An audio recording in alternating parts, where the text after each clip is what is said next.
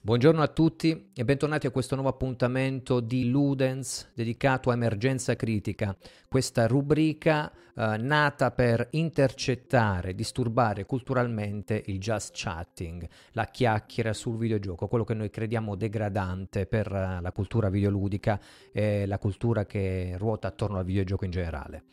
Io sono Luigi Marrone, sono cofondatore del progetto Ludens e sono qui per... Um, in particolare oggi uh, trattare di un game designer, di una, in particolare una persona che ho conosciuto, non ricordo esattamente uh, quando sì, era il 2018, ma non ricordo esattamente in quale contesto, che mi ha portato a, a interessarmi al suo lavoro, mi, mi ha portato a interessarmi alla sua produzione critica, la sua produzione se vogliamo anche uh, dal punto di vista biografico e professionale uh, all'interno diciamo dello sviluppo del videogioco stesso.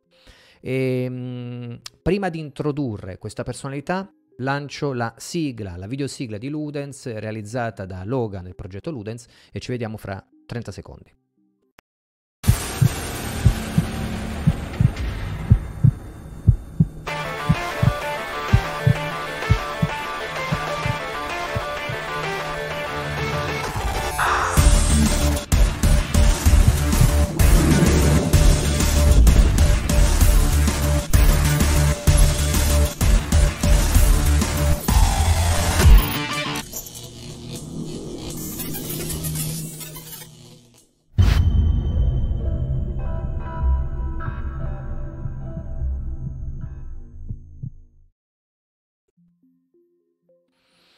Eccoci qui, siamo tornati.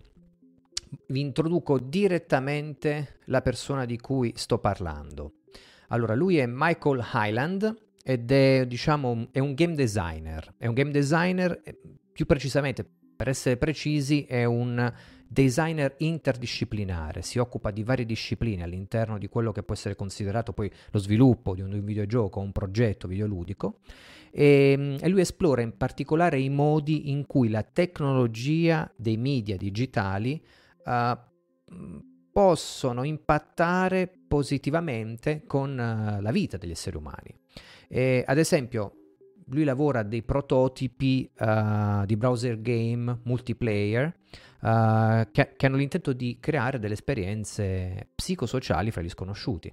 E, mh, mm, non è un caso diciamo, se tutto questo richiama il famoso Journey di Dead Game Company, il videogame del 2012 che è molto basato appunto su un'esperienza multiplayer uh, in cui c'è una esperienza appunto prosociale fra degli sconosciuti che si incontrano online.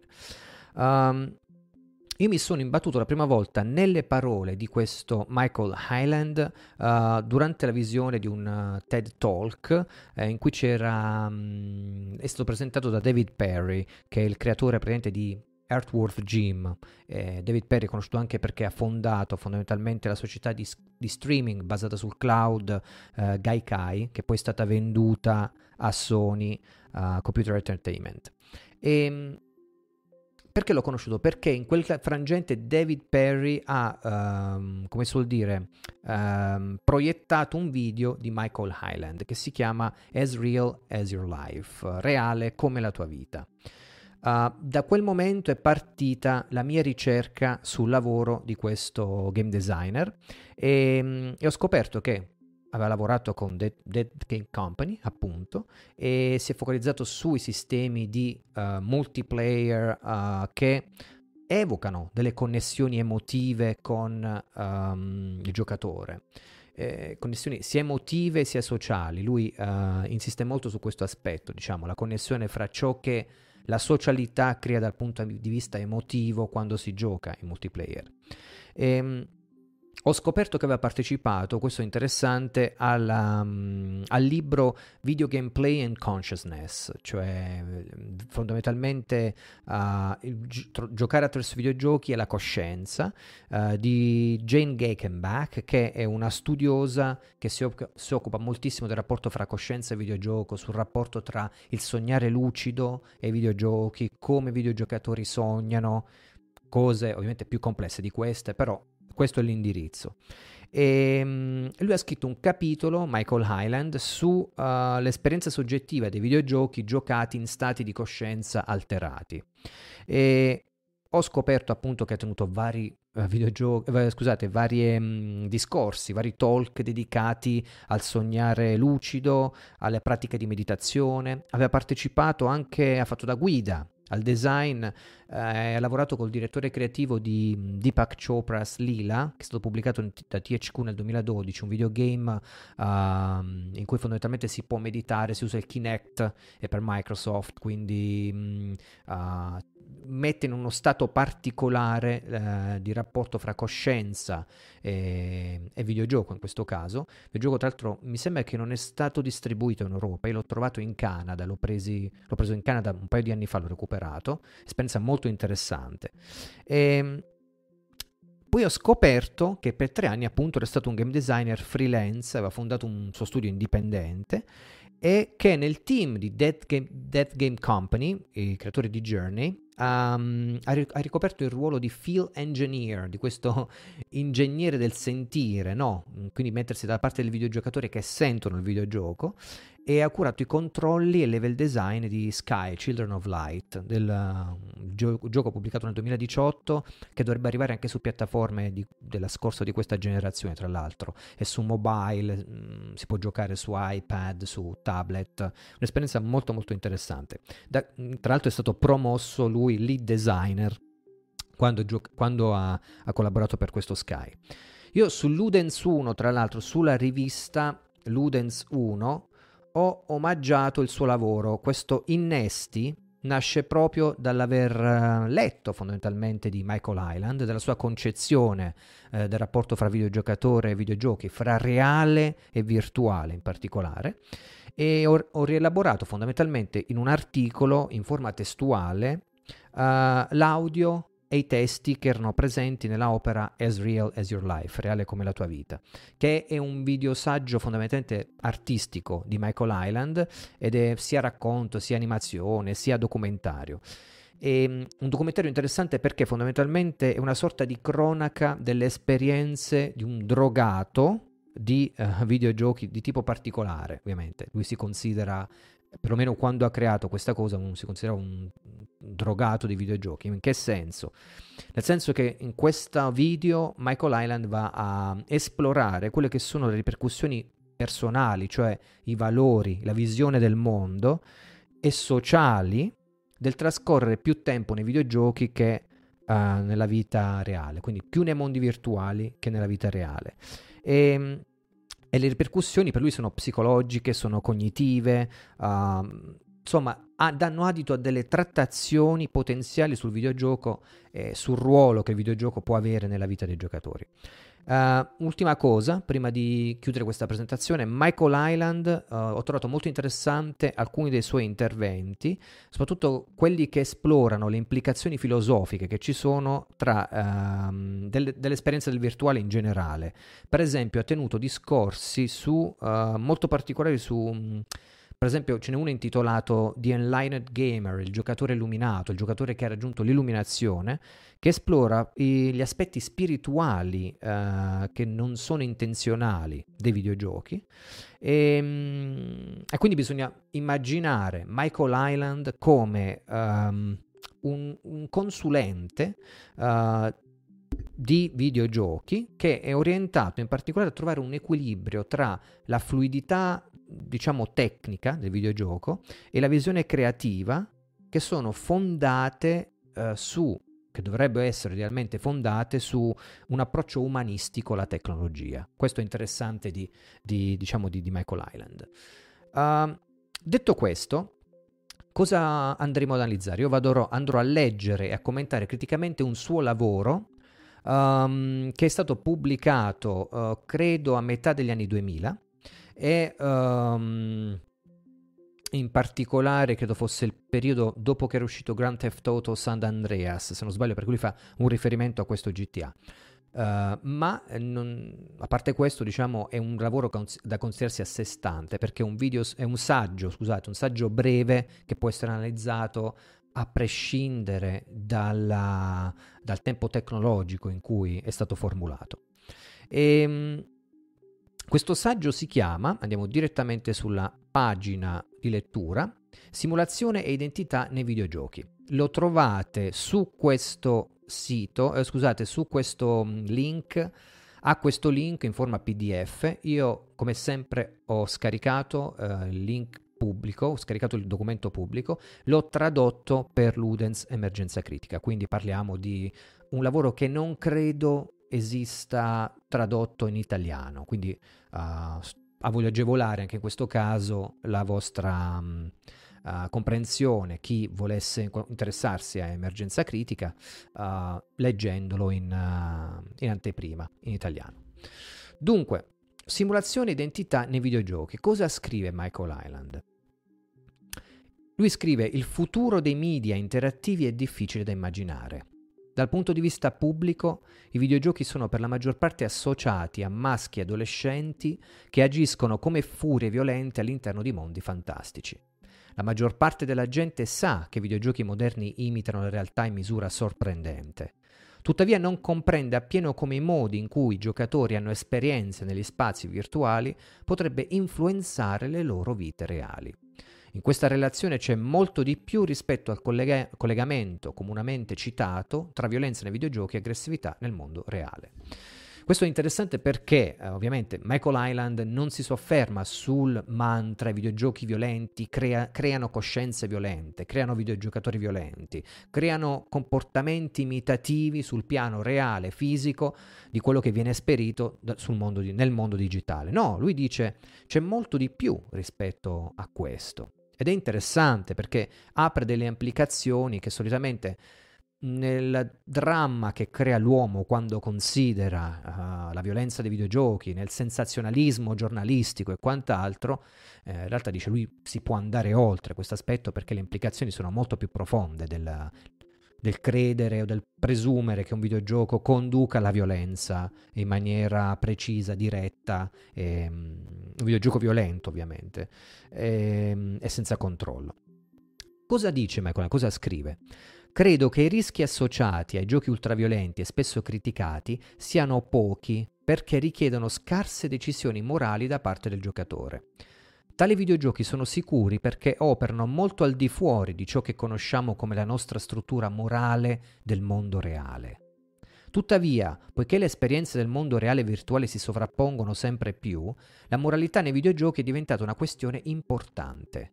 Quando un giocatore commette un atto violento giocando a un videogioco, con chi si sta identificando in quel momento? Col protagonista di gioco o puramente con se stesso? Questo è interessante. In Ludens io in particolare mi sono esposto creando mh, mm, alcuni, mh, mm, alcuni, alcune puntate della rubrica Reflections che trovate su YouTube, trovate anche in forma audio e in forma anche trascritta sul blog di Ludens questo sempre per rimarcare il progetto uh, diciamo intermediale uh, di, di, di, Ludens, uh, o, o, meglio cross-mediale, e, um, in cui tratto del rapporto tra vita fisica e vita virtuale. Ora, cosa si domanda Michael Island? Questo è, questo è interessante secondo me. Lui si chiede, uh, i giochi, uh, in realtà quelli violenti, contestualizzano sempre la loro violenza all'interno di ciò che è possibile performare nel gioco stesso, non sono mai lasciati a sé. C'è sempre una, una, um, un ambito che va a giustificare le azioni del giocatore. Quindi cosa accade?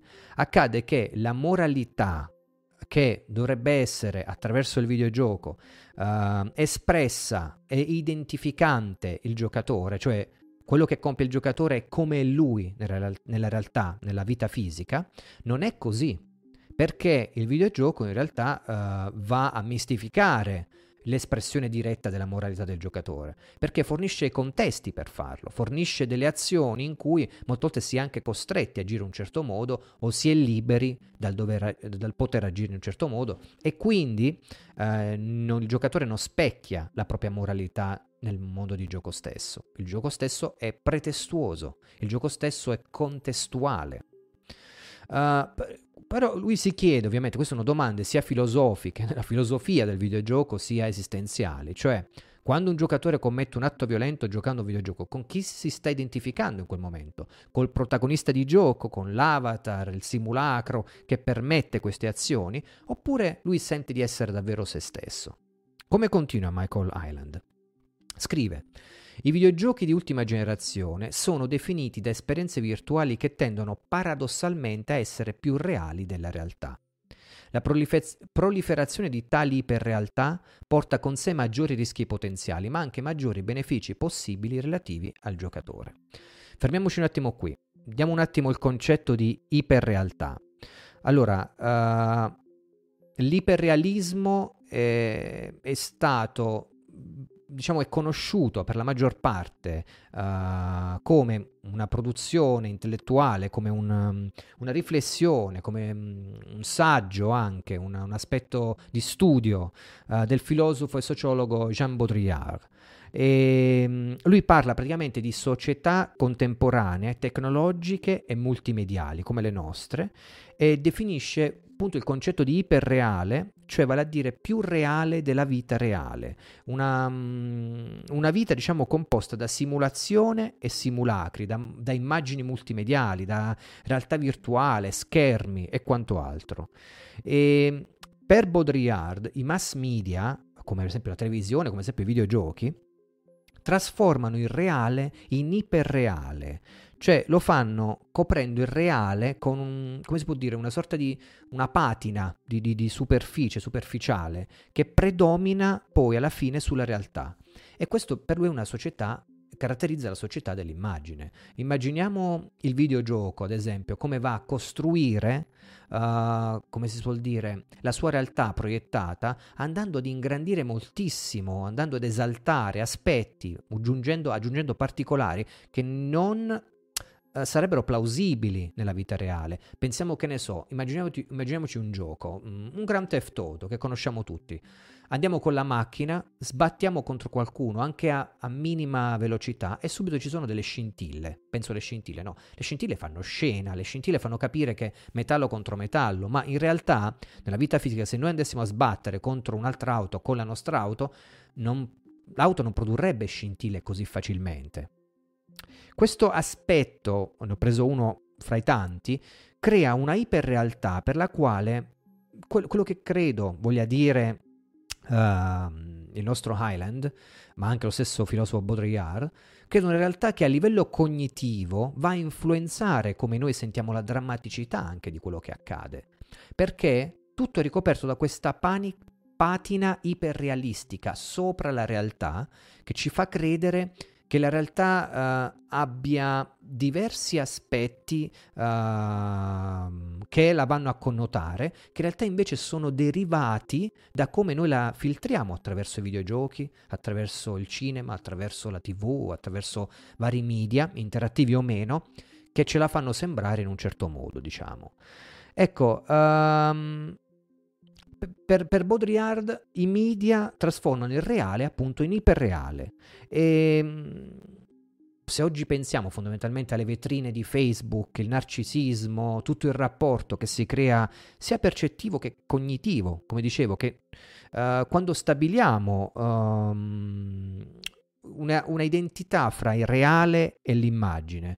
Anche per esempio la fissazione estetica per i videogiochi, no? per la grafica, il fotorealismo, è, un, è il prodotto di una società dell'immagine. E Baudrillard, tra l'altro, affermava, afferma, insomma, gli scritti rimangono nel tempo, uh, che molti individui, e questo io lo credo sinceramente, te- ritengono che la realtà sia di a- priva di attrattiva e di significato perché è meno interessante dell'iperreale in cui siamo uh, immersi ogni giorno attraverso videogiochi, televisione e quant'altro. E questo è un problema secondo me anche ideologico, che voglio dire, se pensiamo, qua è un pensiero che voglio esprimere magari uh, mettendomi in primo piano un attimo.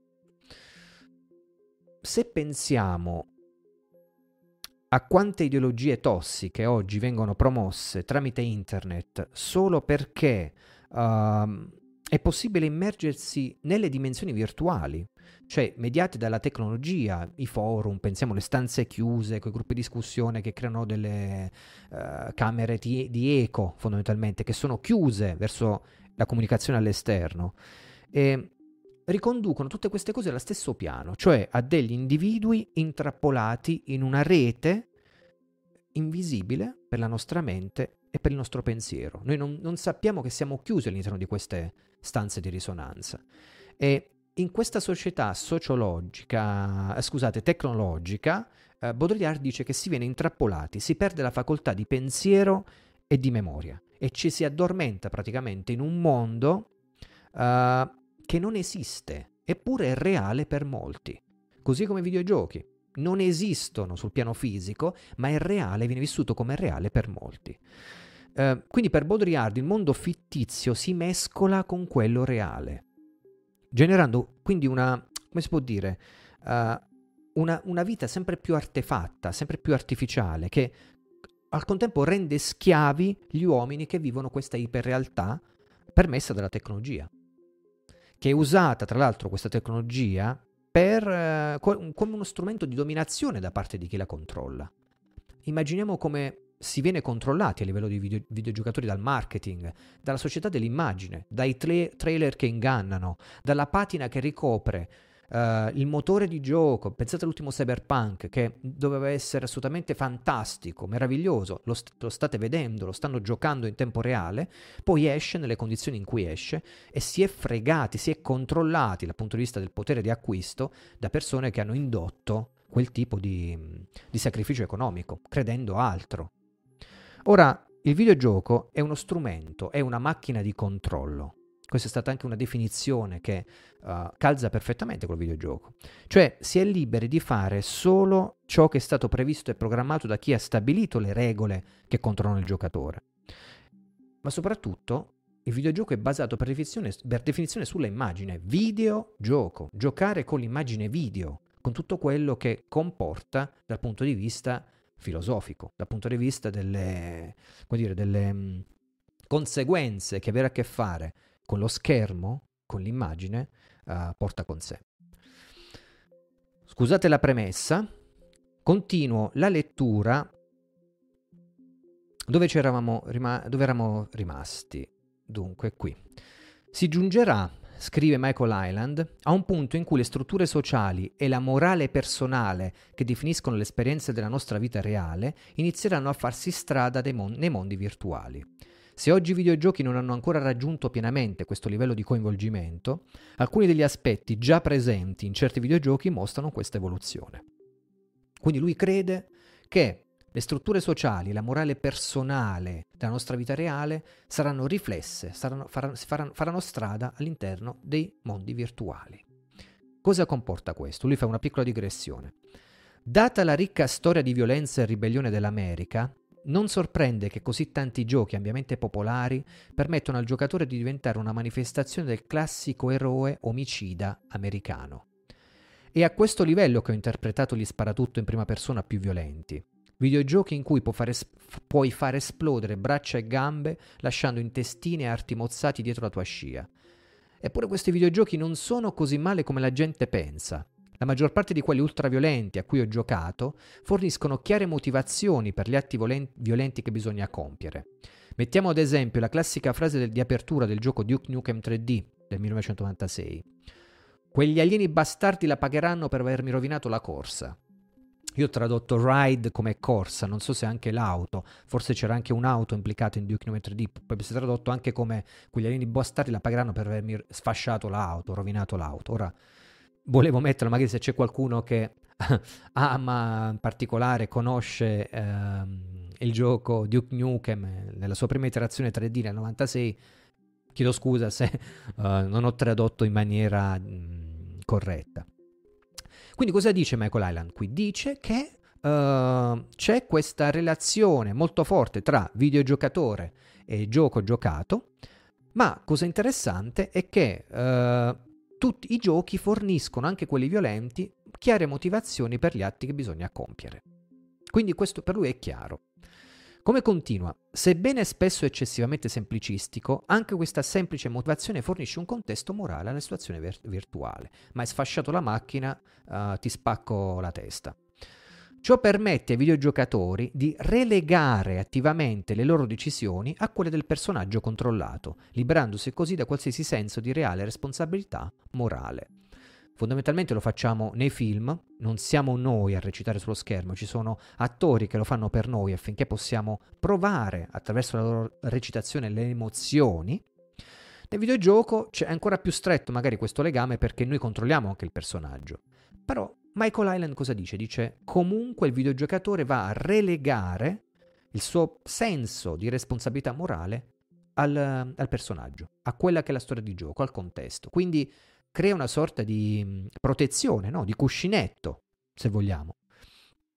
È interessante notare, continua Michael Island, come l'intero schema morale di un giocatore sia determinato nel momento in cui sceglie il proprio personaggio.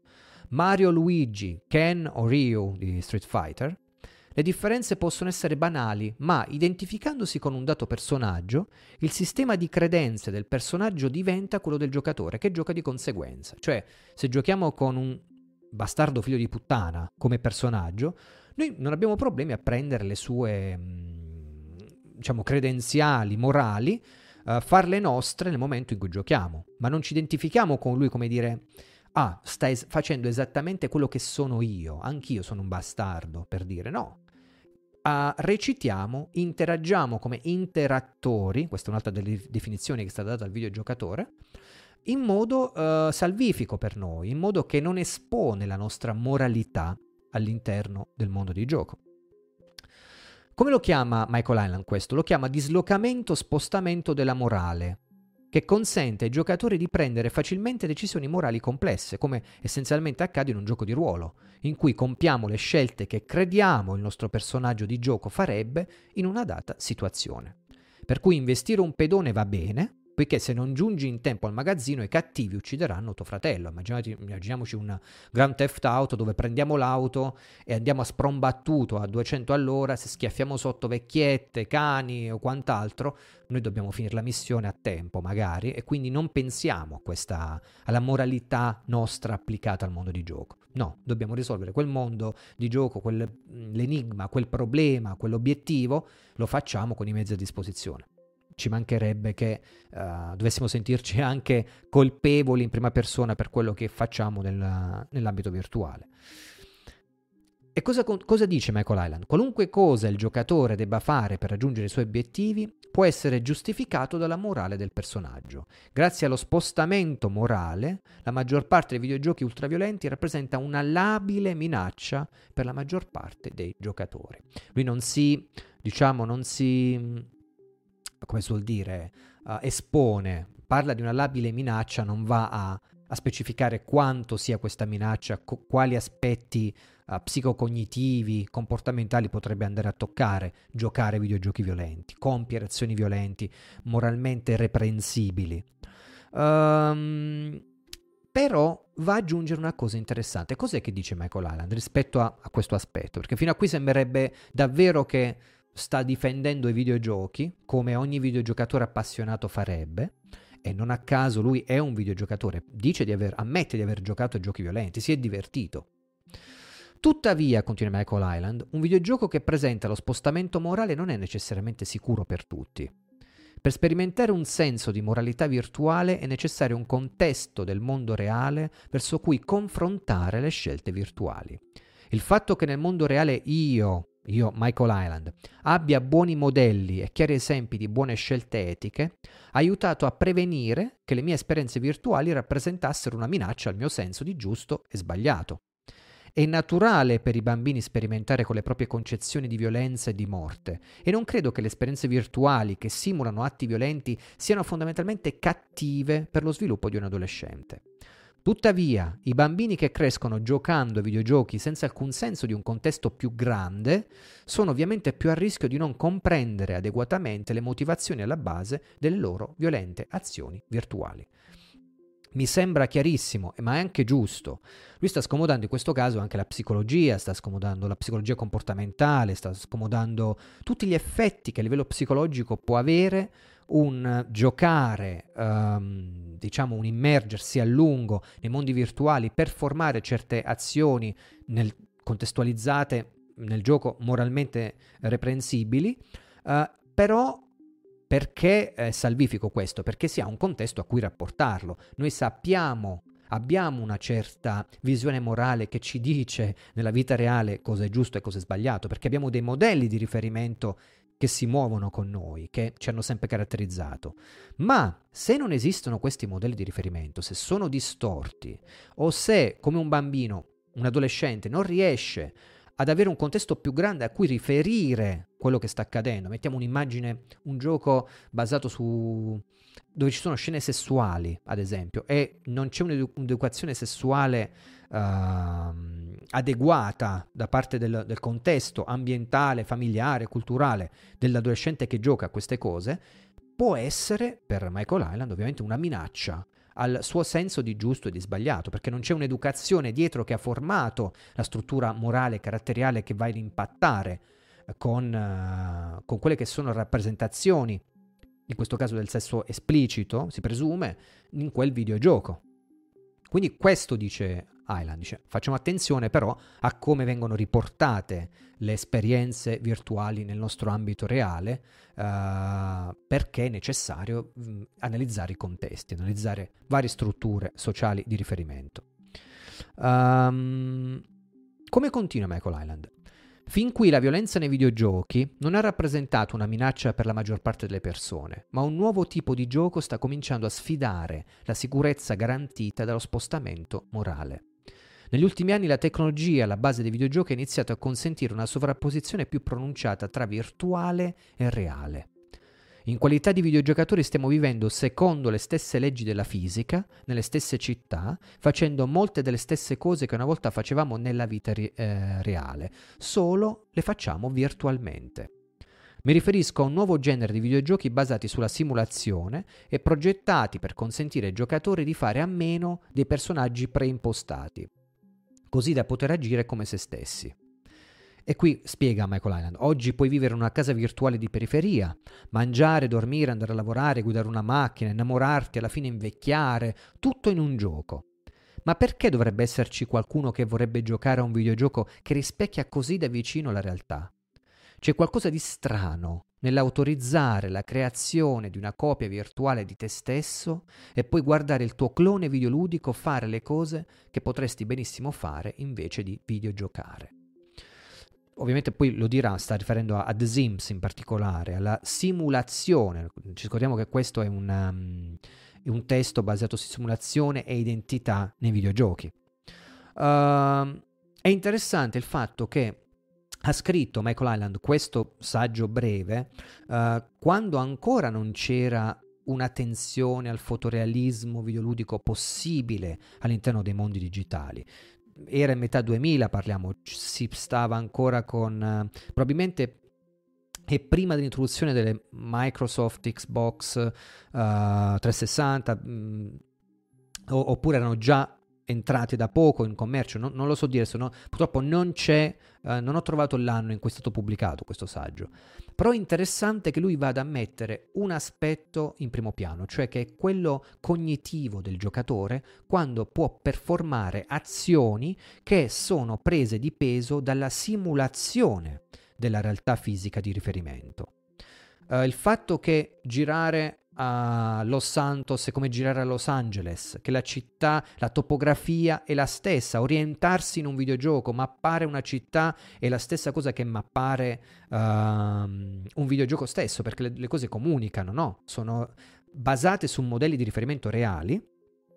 Uh, la stessa fisica, ciò che accade a un corpo quando viene colpito da una proiettile, uh, il comportamento, diciamo, di, di, dell'intelligenza artificiale e quant'altro, per lui questo è, mh, mm, equivale a una sovrapposizione fra due piani, equivale a un dover ripensare il ruolo del giocatore come soggetto che gioca e come rapporto che instaura con il simulacro, con l'avatar, con ciò che gli permette di uh, vivere e di muoversi e di agire e di esprimersi all'interno del mondo di gioco. Ora, Parlando di queste simulazioni, cosa dice? È plausibile che questo fenomeno rappresenti un sottoprodotto di una cultura ossessionata da, dalla tecnologia e dall'intrattenimento pop. Per questo io poi ho voluto uh, fare una digressione su Jean Baudrillard in particolare. Cioè, tutto comincia ad avere un senso se si considera quanta parte della vita moderna è costruita attorno alle esperienze degli altri. Siamo una generazione di spettatori televisivi. Ci piace il reality perché possiamo immaginare noi stessi lì, nella stessa situazione, sullo schermo. E i videogiochi che rispecchiano da vicino il mondo reale funzionano secondo lo stesso principio, solo che in un videogioco, a differenza della televisione, lo spettatore in realtà controlla l'azione. Avere il controllo dell'azione sullo schermo è un'esperienza che dona senso di potere, soprattutto se il mondo che controlli sembra e funziona in modo molto simile al mondo reale. Questo è fondamentale per me, è una cosa centrale. Cosa voglio dire? Un attimo che leggo Roberto che mi scrive può essere che a metà degli anni 2000 ci fosse ancora Second Life, magari faccio riferimento anche a quello. Sicuramente sì, sì Roberto, uh, anche Second Life. Um, in particolare qua poi parlerà anche di The Sims che ha provato, però andava forte eh, in, quel periodo Second Life, sì. E, ehm, perché è importante questa frase per me? Avere il controllo dell'azione sullo schermo è un'esperienza che dona un senso di potere, soprattutto se il mondo che controlli sembra e funziona in modo molto simile al mondo reale. Se mi immagino io personalmente come un videogiocatore che gioca a Frog, che gioca a Pac-Man, che gioca a... Mm, che posso dire, Pong, che gioca ai giochi simbolici, dei giochi dell'era simbolica, mm, fine 70, anni 80, no? E sono cresciuto con quelle realtà e quelle sono le uniche realtà che mi circondano. Io non posso considerarmi che ho chissà quale senso di potere, o chissà quale protagonismo, o chissà quale narcisismo, o chissà quale, mm, se vogliamo, autorità nel mondo di gioco con questo tipo di simulazione della realtà. Perché parliamo comunque di simulazione. Se io leggo, vi leggo un estratto che sta su Ludens 1, ripeto, la rivista Ludens, un estratto è una frase che ho riportato di Michael Highland, dice una cosa in particolare, in un trafiletto, dice uh, All'inizio le persone si sforzavano di ricreare un evento, l'evento di persone che giocavano a ping pong, una simulazione di un gioco in astrazione un modo per le persone incapaci di essere bravi a ping pong senza essere effettivamente brave a ping pong. Un modo per le persone incapaci di essere brave a ping pong, di sviluppare competenze nel ping pong reale attraverso quello virtuale. Ora, immaginiamoci come si sente una persona che non eh, ucciderebbe mai, non farebbe mai alcune cose, non si infiltrerebbe mai in una missione segreta, non, non si comporterebbe in un certo modo, quando è rappresentata questa possibilità perfettamente su schermo, fotorealisticamente, rispettando le condizioni della fisica reale da cui proviene, che senso di potere diverso che dà. Ecco, avere il controllo dell'azione sullo schermo oggi è qualitativamente diverso dal punto di vista psicologico, cognitivo, di riflessione delle nostre ideologie, moralità, valori sul mondo reale rispetto a come era un tempo. Prima non si pensava magari di andare a mangiare uh, come faceva Pac-Man in giro per il mondo, perché uh, la struttura cognitiva di Pac-Man ci aveva influenzato a tal punto. La struttura cognitiva del giocatore era influenzata da Pac-Man a tal punto, ma adesso è diversa la cosa. Adesso giocare un The Last of Us Part 2, per esempio, ci può anche dare un'idea dell'umanità che sta all'interno di un mondo finzionale, ma che può essere usata per le nostre proiezioni di valori sul mondo reale. Quindi il senso di potere di cui parla Highland parla proprio di come è diverso il rapporto che si è stabilito fra virtuale e reale quando il videogioco assume una complessità, rende una complessità, uh, restituisce una complessità così forte uh, da influenzare il giocatore stesso. Cosa dice? Come continua Highland? Lui scrive: Fondamentalmente i videogiochi che simulano, simulano il mondo reale differiscono in molti modi dagli sparatutto ultraviolenti. Ancora più importante, non c'è modo di battere una simulazione, nessuna lotta contro il boss finale o ricompensa finale. È qualcosa che non riguarda la vittoria. È l'esperienza di gioco in sé a renderla piacevole. Per questo motivo tali giochi possono essere giocati indefinitamente. In The Sims 2 i personaggi di gioco invecchiano e alla fine muoiono, lasciandosi alle spalle la prole che prosegue nel gioco. Fa riferimento a The Sims 2 del 2004, quindi è questo il periodo in cui è stato scritto la, l'articolo. Il saggio. Quindi in The Sims 2 i personaggi muoiono, alla fine si lasciano la prole che prosegue nel gioco. Questo ciclo può continuare per sempre. Filosoficamente questo approccio, approccio alla progettazione del mondo virtuale è molto più vicino all'esperienza della vita reale. Probabilmente non esiste un modo di vincere nella vita, Potrebbero esserci delle sfide a proposito, ma alla fine tutti cercano solo di fare ciò che li rende felici.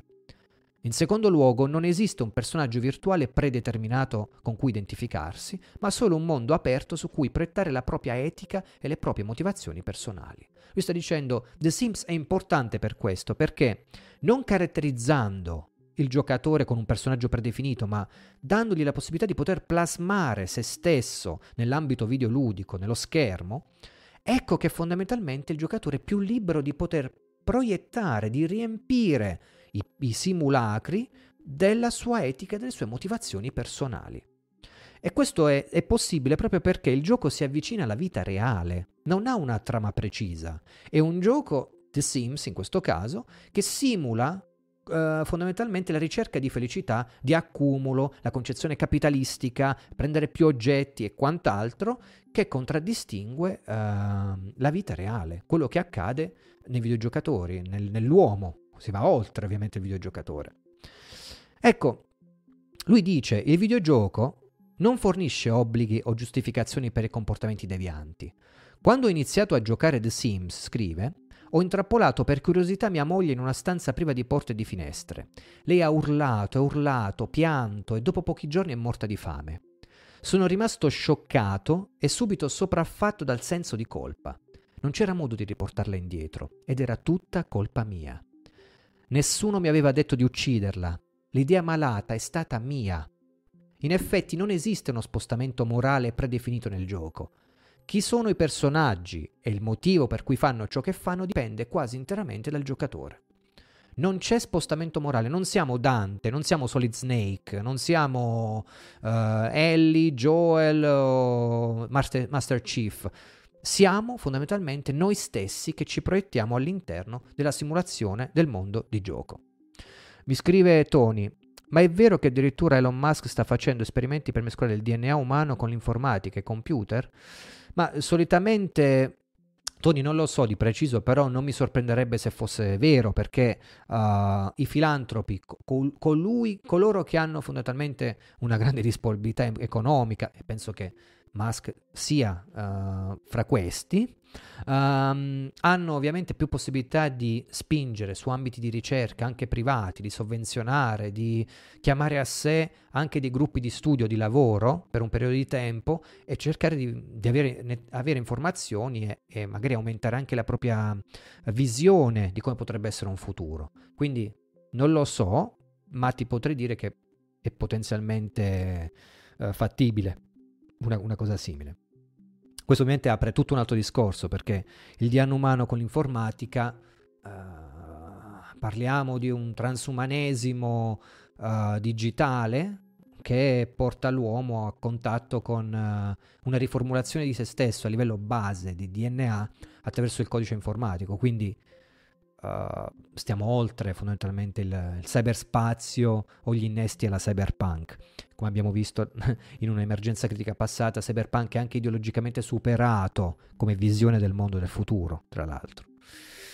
Ma detto questo, come continua Michael Island? Scrive, quindi uh, la prossima generazione di videogiochi, scrive, presenterà esperienze virtuali che combinano elementi popolari ad entrambi i tipi, quelli tradizionali, ultraviolenti, lineari, basati sulla trama e giochi simulativi dai finali aperti. L'ultima iterazione della serie Grand Theft Auto è stato un grande successo perché il videogioco è sia una simulazione di una città sia una tradizionale action game. Il videogioco sembra molto reale. Se non mangi il tuo personaggio perderà peso. Se sei stanco del tuo look puoi andare in centro e comprare nuovi vestiti. Allo stesso tempo il gioco ha, protagonista, ha un protagonista e una trama ricca di obiettivi e ricompense.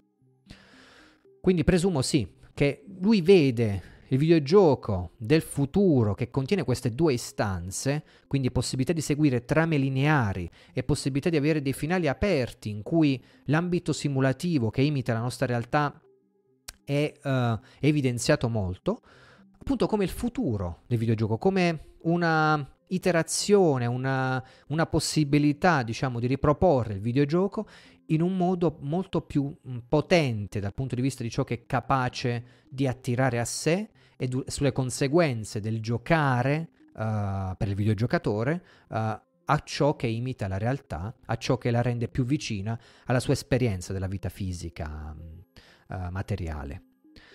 Ora, ci sono delle domande interessanti che in questa ipotesi formulativa del videogioco Michael Island si chiede, cioè all'interno di questa intersezione tra giochi simulativi e giochi con una trama specifica si trovano allo stesso tempo il massimo delle complicazioni e il più grande potenziale dei videogiochi. Giochi come Grand Theft Auto, che fondono questi due modelli molto diversi tra loro, rischiano pericolosamente una potenziale quanto affascinante fusione tra personaggio e giocatore. Quando un giocatore non segue la trama di gioco e prende semplicemente le proprie decisioni mentre esplora l'ambiente virtuale, sorgono le domande. 1. In quale quadro morale e operativo il giocatore personaggio? 2. Le scelte del giocatore sono giustificate dalla morale del personaggio? 3. Oppure, senza la scusa di un obiettivo basato sulla trama, il giocatore prende e agisce secondo le proprie decisioni? Queste sono domande fondamentali, secondo me, per chi vuole sviluppare videogiochi, ma anche chi vuole riflettere sul rapporto fra videogiocatore e videogioco, fra mondo fisico materiale e realtà uh, virtuale immateriale. Uh, perché in quale quadro morale operativo, il punto 1, il giocatore personaggio? E qui si complicano le cose, perché adesso se non ci sono obiettivi precisi, ma il giocatore è libero di esplorare e di sentire la simulazione come parte che riflette anche la sua realtà fisica, da cui proviene, qual è il quadro morale del giocatore del personaggio? Cioè, qua vediamo che chiama giocatore personaggio appunto perché c'è una confusione adesso fra le due cose, fra le due istanze. Non si può più considerare una che delimita l'altra e la protegge dalla contaminazione. 2. Le scelte del giocatore sono giustificate dalla morale del personaggio? E, diventa anche problematico questo, perché se il, personaggio non rispecchia più il giocatore, ma il giocatore che ha la predominanza, si sente all'interno del mondo di gioco, il personaggio fondamentalmente, la sua morale, Uh, è sentita anche come morale propria da parte del giocatore. Quindi idealmente non si riesce a stabilire un confine. Numero 3. Oppure, senza la scusa di un obiettivo sulla trama, il gioco libero, il gioco simulativo, il giocatore prende e agisce secondo le proprie decisioni? Cioè lui è stato davvero un bastardo a chiudere sua moglie virtuale in una stanza senza porte e finestre per vederla morire? È una sua decisione morale, non delle possibilità date dal gioco? Ora, come continua Michael Island? Magari queste sono domande grandi, ovviamente. Lui è un piccolo saggio, questo breve, difficile, non si può trovare risposta in una questione così multidisciplinare attraverso un piccolo saggio. Però lui aiuta a inquadrare alcuni aspetti, scrivendo: Magari non c'è nulla di sbagliato nell'uccidere virtualmente una prostituta con una mazza da baseball o dare fuoco virtualmente alle vetrine. Ma quando la motivazione dietro queste azioni si confonde tra la morale del gioco e la morale del mondo reale, la capacità di un giocatore di distinguere tra mondo reale e mondo virtuale potrebbe essere messa in discussione. Così come i giocatori proiettano i propri costrutti etici sul gioco, il gioco rifletterà sugli stessi le sfide affrontate dai personaggi protagonisti del videogioco. Proprio come impariamo dai risultati delle nostre esperienze di vita reale, i giocatori in sostanza apprendono costrutti sociali attraverso il videogioco. Il videogioco diviene una piattaforma di apprendimento della propria socialità, etica, moralità, connessa a quelle che sono le situazioni che ci si trova ad affrontare nel mondo di gioco. Quindi diventa una sorta di palestra, se vogliamo anche per mettere in discussione se stessi. Ora, immaginiamoci, che ne so, un uh, The Last of Us parte 2, che è stato molto parlato, molto discusso appunto sul rapporto che crea fra giocatore e videogioco, perché mette in discussione anche il videogiocatore. Il videogiocatore arriva a un punto anche che non vuol sentire di performare quelle azioni, nonostante sia in un ambito protetto, perché è un videogioco, non influisce sulla vita reale, perché la rappresentazione, la simulazione di ciò che accade con la violenza, la morte, i personaggi, l'intelligenza artificiale, le ripercussioni poi anche eventualmente sulla storia, sen- sono sentite come reali. Sente tutte queste cose come reali e questo si raffaccia al, anche al saggio video saggio che ha scritto, che ha realizzato Michael Island, chiamato Reale come la tua vita. Tra l'altro, ripeto, per chi possiede Ludens 1, io parlo di questo mm, video saggio, uh, c'è anche il codice QR in cui si può vedere questo saggio che, che sta su YouTube ehm, e ovviamente io l'ho arricchito da uh, tutti i testi che sono presenti sul saggio stesso e su quello che mh, mm, è, è, la voce, anche se vogliamo, vogliamo fuori campo, narrata all'interno del video saggio. Si chiama Reale come la tua vita o come uh, i videogiochi, un attimo che lo rileggo, rileggo il titolo, o la storia di come i videogiochi hanno riprogrammato il mio cervello. Parla di riprogrammazione Michael Island, quindi uh, diciamo di un'istanza forte, se pensiamo che si può essere riprogrammati dalla simulazione che avviene all'interno di un mondo reale. Uh, cosa, come continua Michael Island? Anche se questo potrebbe rappresentare una minaccia per il modo in cui poi vediamo noi stessi nel mondo reale, può anche consentire ai giocatori di entrare in empatia in modi molto profondi con i personaggi virtuali. È ora che gli sviluppatori iniziano a prendere in considerazione tale potenziale, così da, da consentire scusate, ai videogiocatori di mischiare le proprie scelte morali con quelle dei personaggi di gioco all'interno del contesto fornito da una narrativa coerente e lineare. Immaginiamoci appunto The Last of Us Part 2 in particolare. Eh, fa proprio questo. Non sto dicendo che i designer dovrebbero censurare, scrive Michael Island, la capacità del giocatore di essere violento, ma penso che dovrebbero fornire allo stesso tempo l'opportunità di compiere altrettanti al- atti altruistici. Grand Theft Auto ha attinto a questa ideologia, ma è ben lungi da raggiungere il suo pieno potenziale. Anche se consente al giocatore di prendere le proprie decisioni, la maggior parte delle libere azioni sono violente e o antisociali. In Grand Theft Auto ci sono molte più opportunità di uccidere una persona di quante ce ne siano di salvare la vita di un'altra.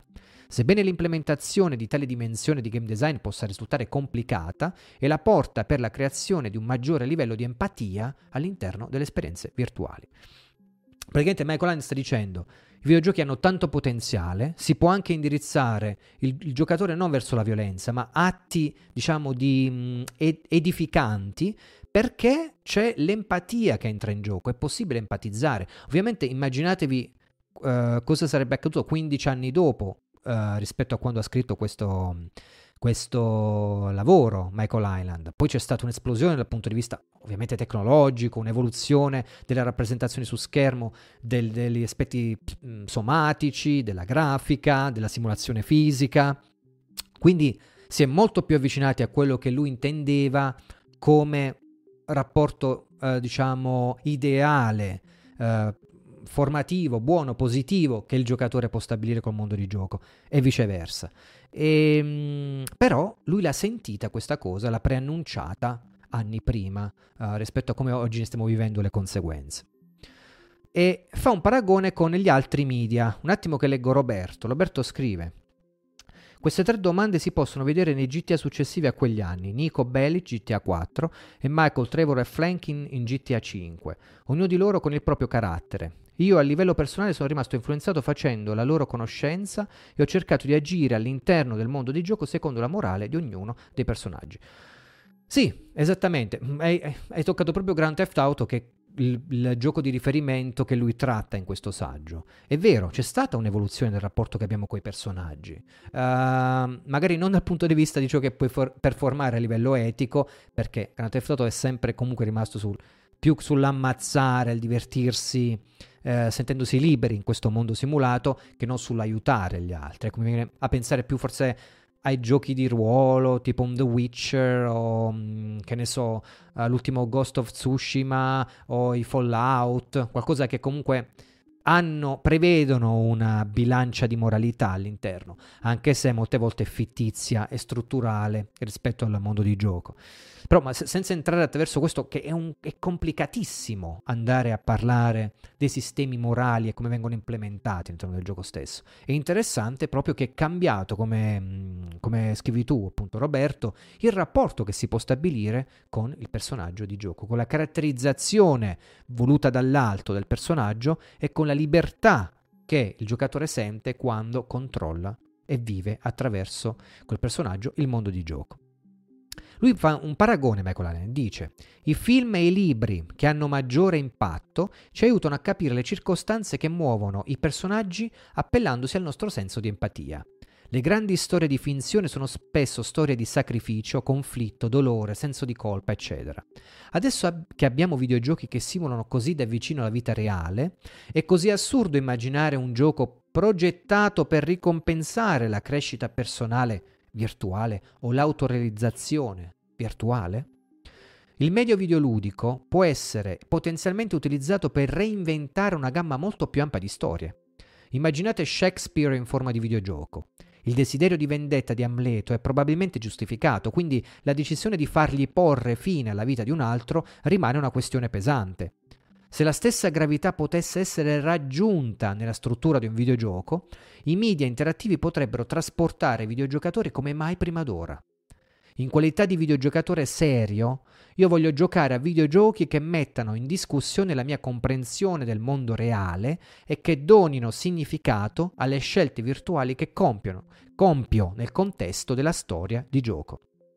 Attraverso la convergenza di videogiochi basati sulla trama e quelli basati sulla simulazione, potremmo sperimentare mondi virtuali più commoventi, gratificanti e illuminanti rispetto a qualsiasi altro media.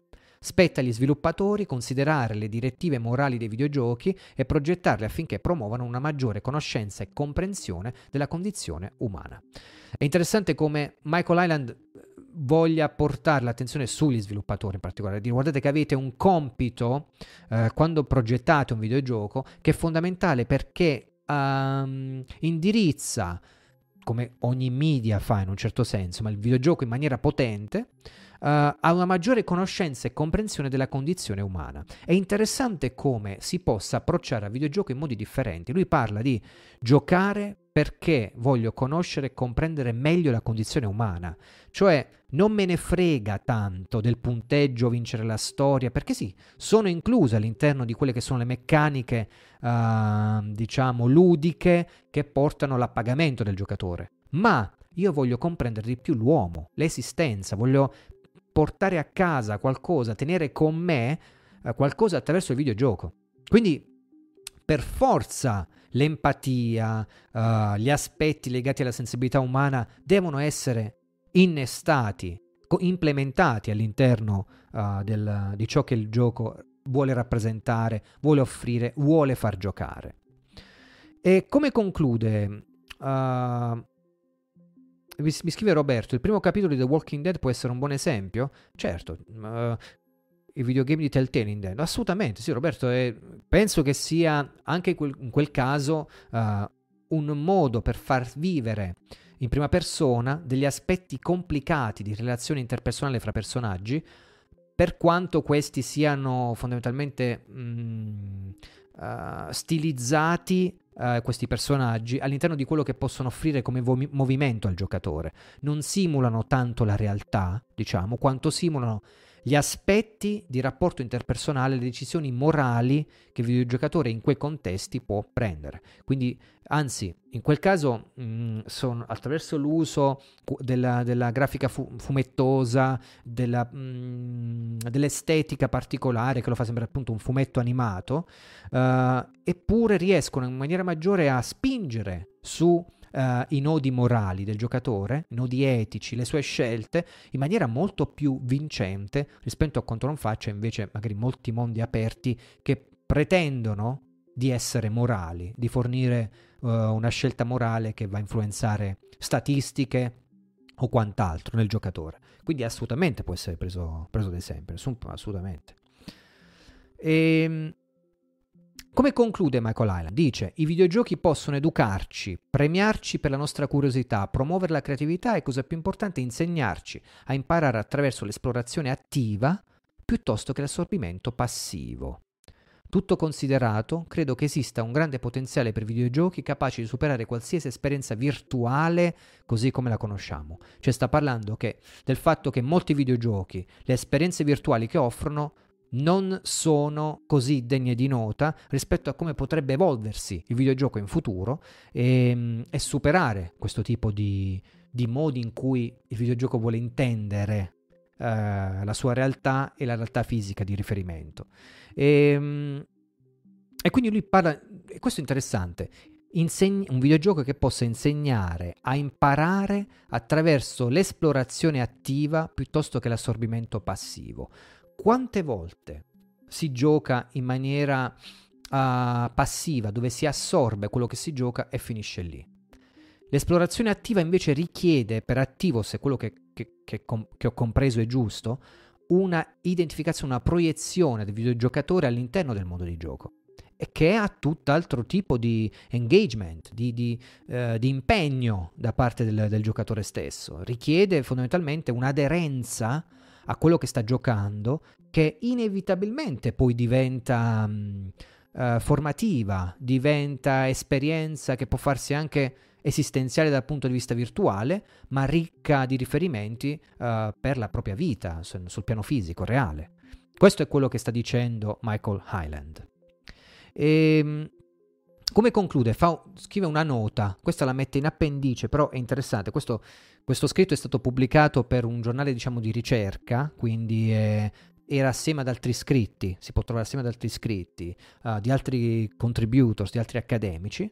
Lui però tiene a specificare anche se è stato scoperto che i videogiochi causano aumenti dell'aggressività a breve termine, nessuno studio completo è stato ancora condotto per determinare gli effetti a lungo termine della violenza virtuale interattiva. Ovviamente questo è stato scritto nel 2000, ripeto, forse nel 2005, 2006. Non sappiamo se... Uh, io non so, non ho studiato, non ho ricercato se esistono poi studi che determinano gli effetti a lungo termine della violenza virtuale interattiva.